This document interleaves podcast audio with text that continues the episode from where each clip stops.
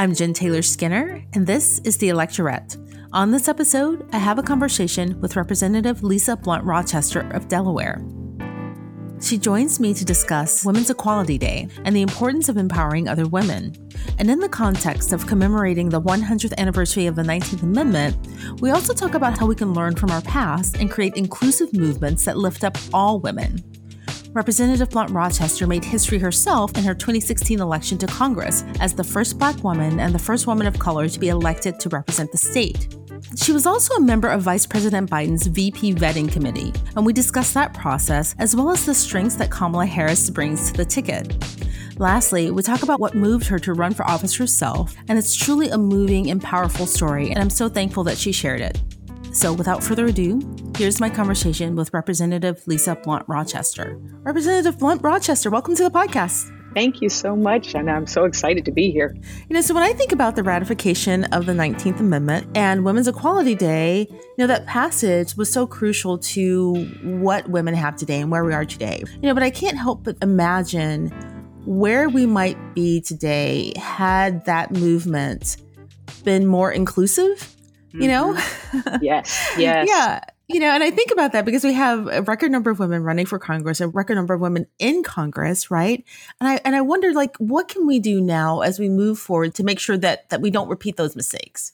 You know, Jen, I think um, that's a perfect place to start because I think by looking at the past, if you if you learn from it, um, you can grow.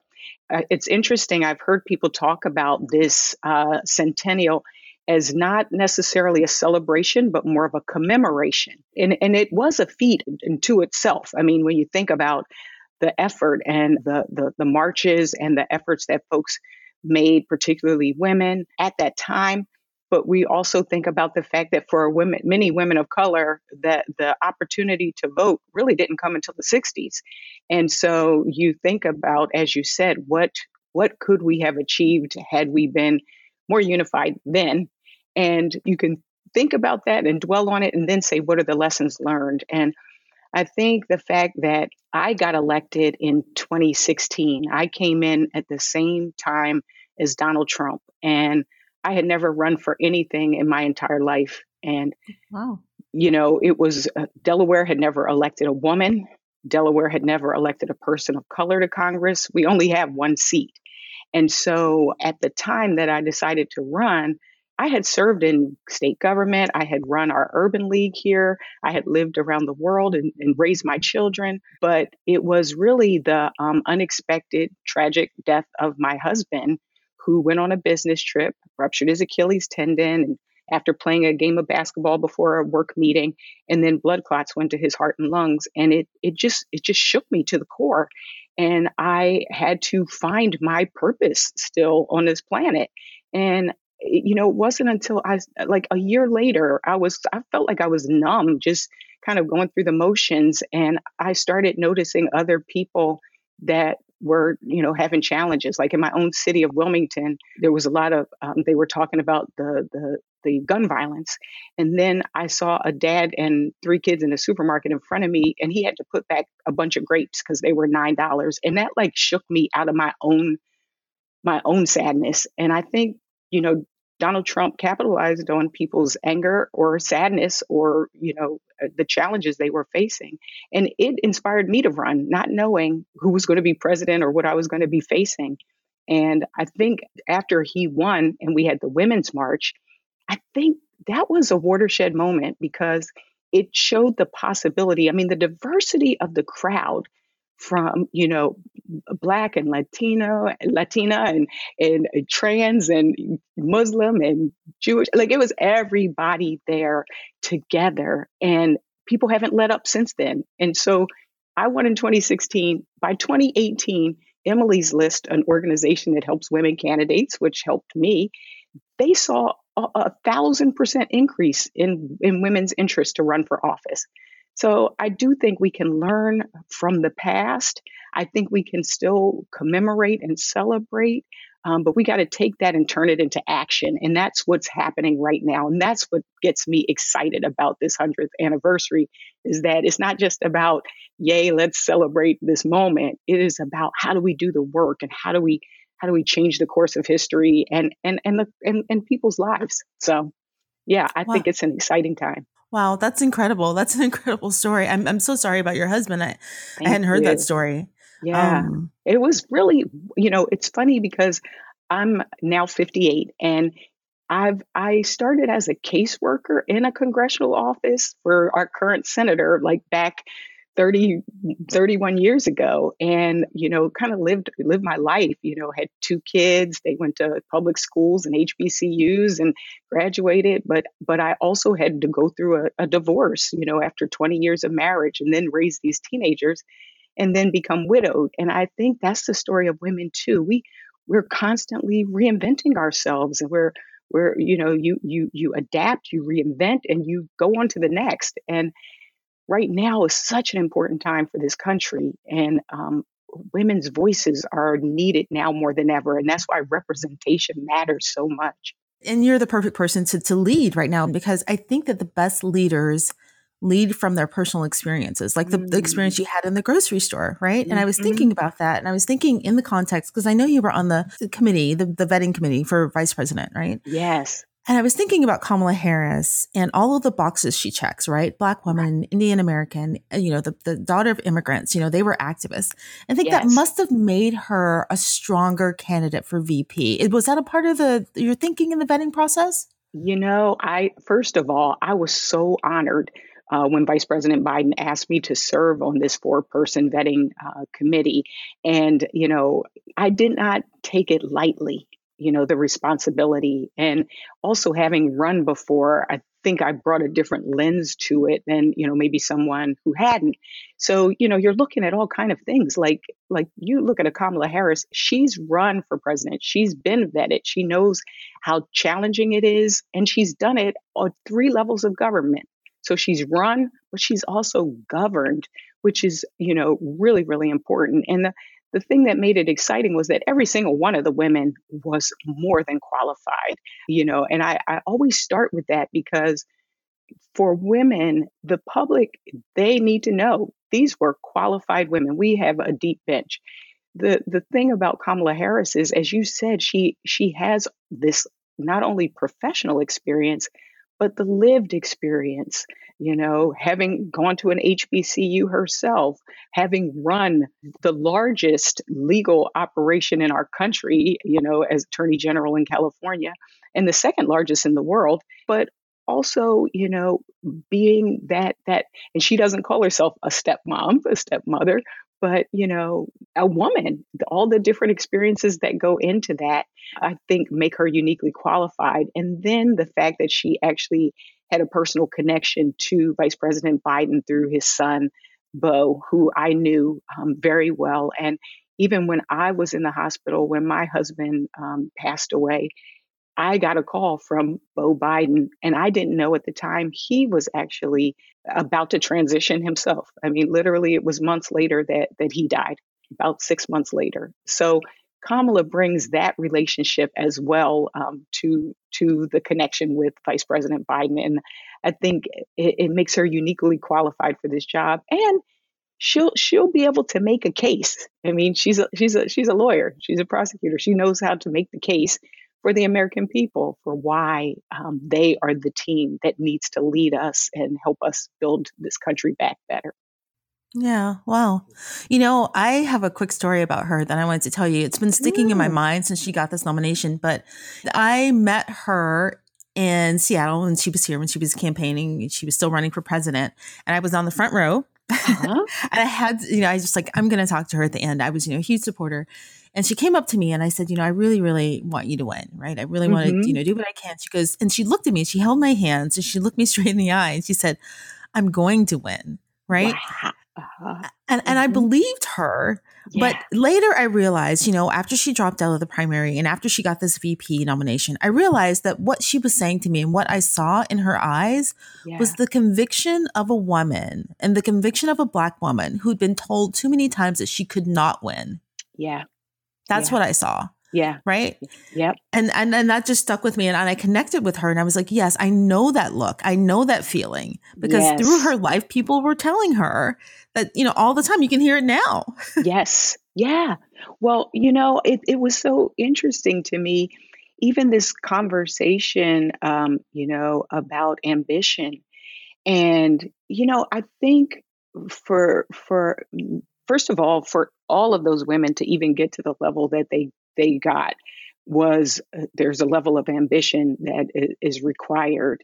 But i think it's more the tenacity it's the grit it's the um, I, I see a, a bigger greater good and i'm i'm going to go for it and i'm going to contribute. And and i think that that is important for all of us to see you know especially in this this time and as you said for her to look in your eyes and say that like didn't that feel empowering to you Yes.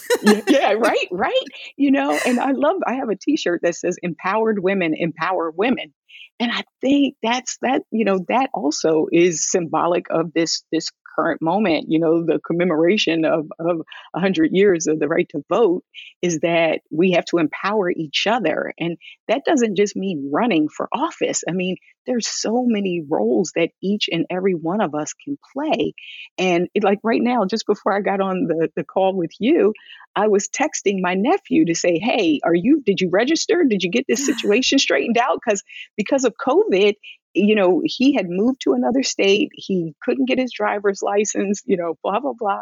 And so it's important that we help empower each other and even the even the things that don't seem huge you know there's still every part is going to be important for this election yeah and you know and in hindsight when i was thinking about that i think what i realized is that that's the mantra that has to go through our heads through the heads of women and through the heads mm-hmm. of black women and women of color to you know counter yes. that cacophony of voices that are telling us, you know, we have to keep telling ourselves, we will win, we can win, we can do this, yes. right?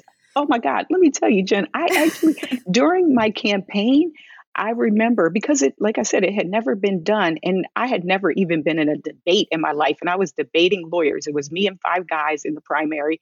and I remember standing, I would stand in my mirror and literally look at myself and say, you you you got this. You're great. You're going to do great tonight. Like you know i would actually the self talk was so important because between the the messages that you get externally it's the stuff that's also in your head.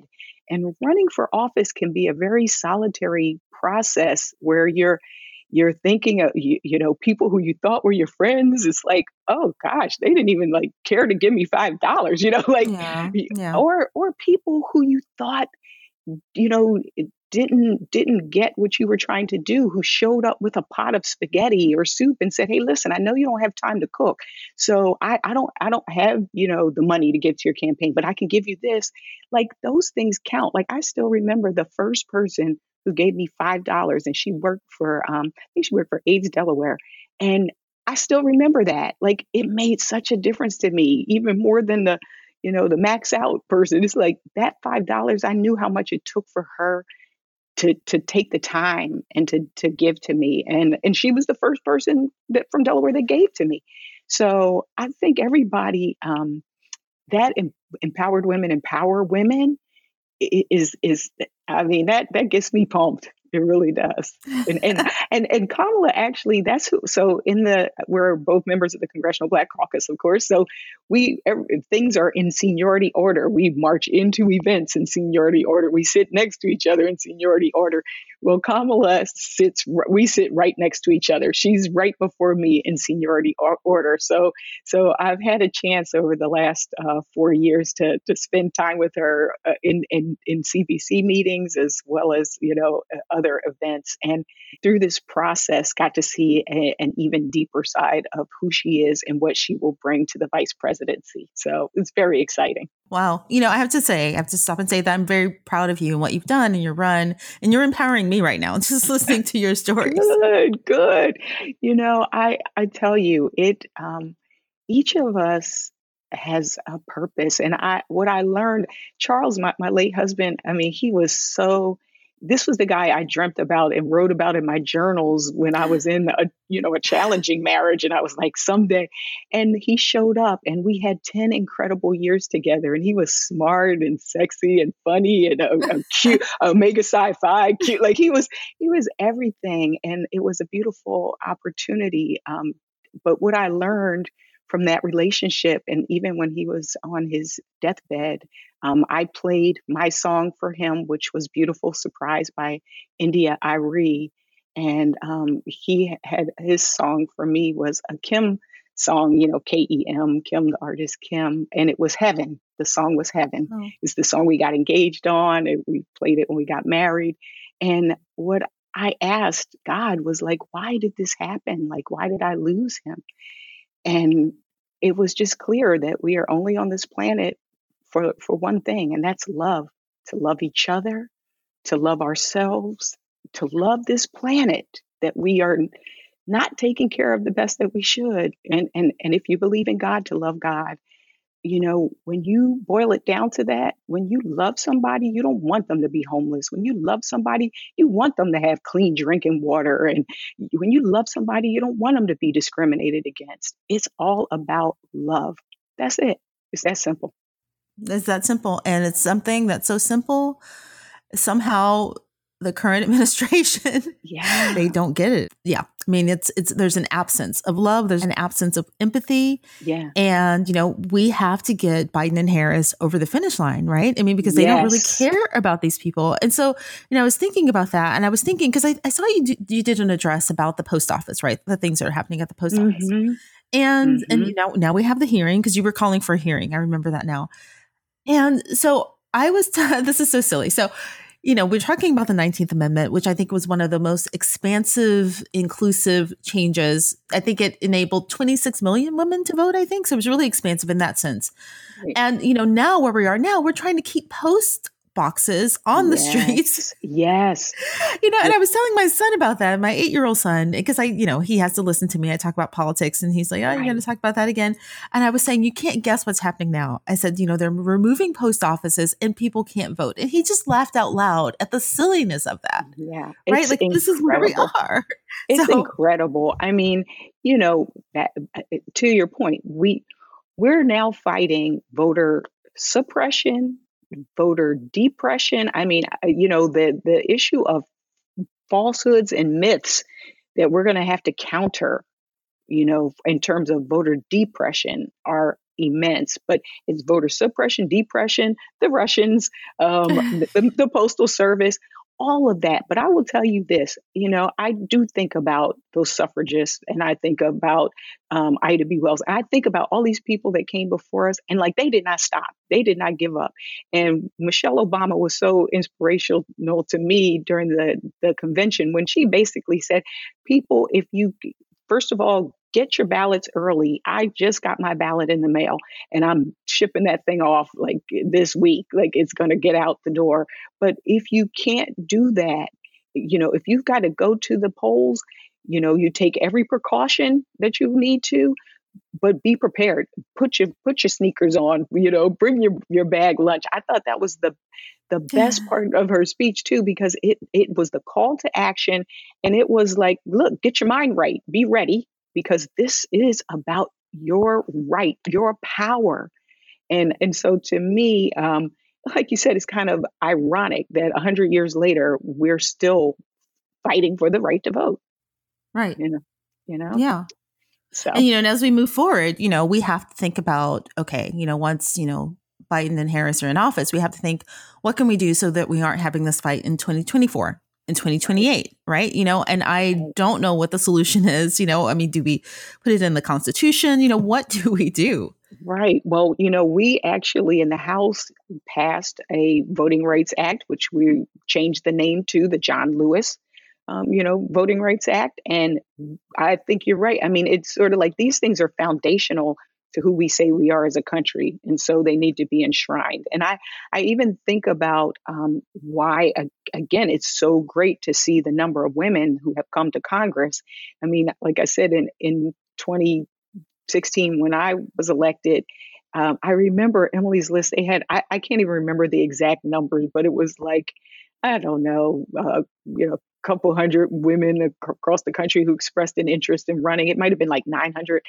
And then in 2018, it was like 47,000 or something. Like it was just, it right. exploded. It exploded. And for us to have, you know, the first two Muslim women in Congress, the first two Native American women in Congress, the oldest and the youngest women elected to Congress. I mean, it it does make a it does make a difference. But then you look at then you look at like the, the corporate sector.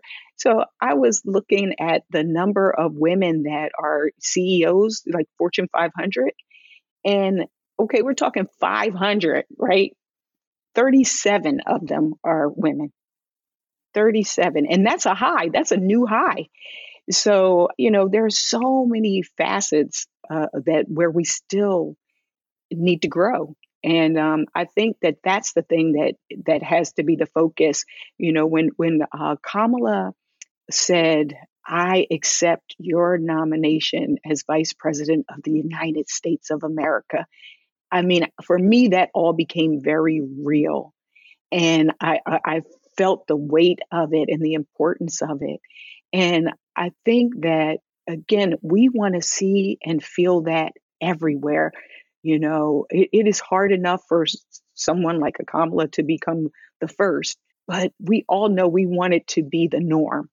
That you know, it, we want it to be the norm, and uh, I think that's the thing that also is is motivational. Yeah, yeah. You know, and you know, back to Women's Equality Day and Kamala Harris and all the things that women bring when they lead, you know, mm-hmm. um, I think about all those fights that we've had and we've won, you know. Mm-hmm. Um, do you think that that we as Democrats are making the case that women, you know, have that political power and that they can flex that political power, you know, in in many ways, you know, obviously running for office, so many people are running for office, but you know, just at the ballot box. You know, it's it's interesting because I think that the way it's demonstrated is by the policies.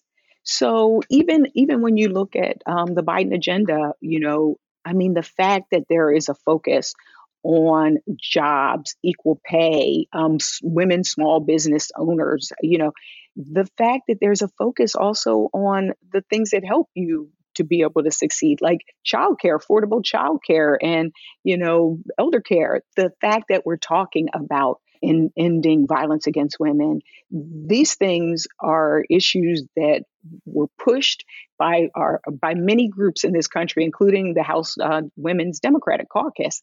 And uh, to me, it, it's like put your money where your mouth is.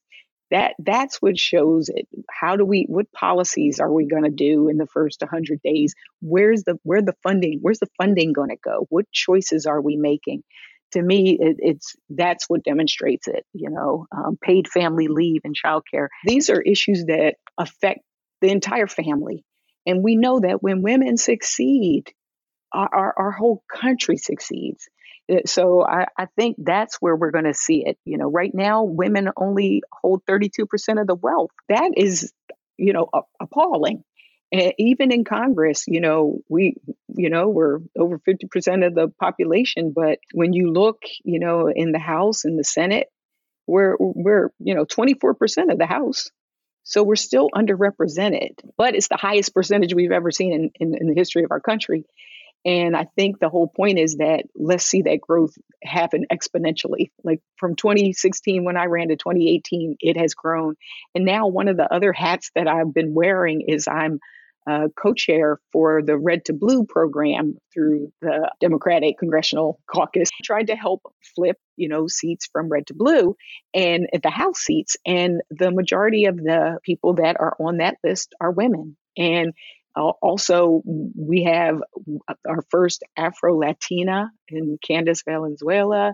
We we have some incredible candidates, and I think it's a combination of that as well as school boards and city councils and you know it's running for those things that are local and have real meaning to people's everyday lives you know as well as what we do on the federal level. And then it's even running the campaigns. I mean getting people more engaged in in on the other side of the house i think is a, another area that i've been trying to support people in in, a, in like boot camps and things like that and that and i feel that's part of my responsibility too is is to help create that pipeline you know uh, so that uh, that that we just keep getting stronger and stronger. Yeah, I'm really excited about that. I'm glad that you're at the helm of that Red to Blue program. I am glad that you're in the house. You've, this mm-hmm. conversation has been so inspiring and empowering, and I'm really glad that you're leading. So thank you so much for for stepping up. I appreciate you. Thank you for having me, especially during this really, really important day and this really, really important time. And I just hope everybody will, you know, go to iwillvote.com or when we all vote.org or whatever website you need to make sure you have your plan. And I've, I've been laughing and telling people, you know, it used to be bring your kid to work day. Well, now take your parent or your grandparent or your uncle to, to the poll or to the to the mailbox because we have got every single person can play a role in, in this major, major election because it's a turning point for our country. And so I am I appreciate so much what you're doing. Um, I've gotten to listen to you know some of your podcasts and just how you're informing people, but you're also inspiring and motivating people. So thank you so much, Jen, for everything that you're doing. Oh, thank you. Thank you.